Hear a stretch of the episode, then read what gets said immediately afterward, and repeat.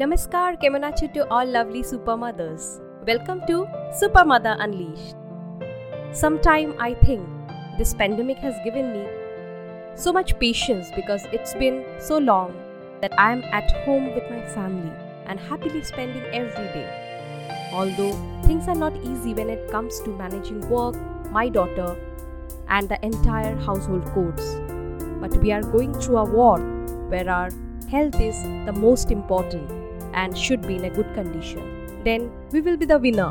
Hence, mothers, don't go crazy, just be healthy and safe. That's the call of this hour. So, for today, only till here. Next week, see you. Till then, stay tuned and keep listening Super Mother Unleashed.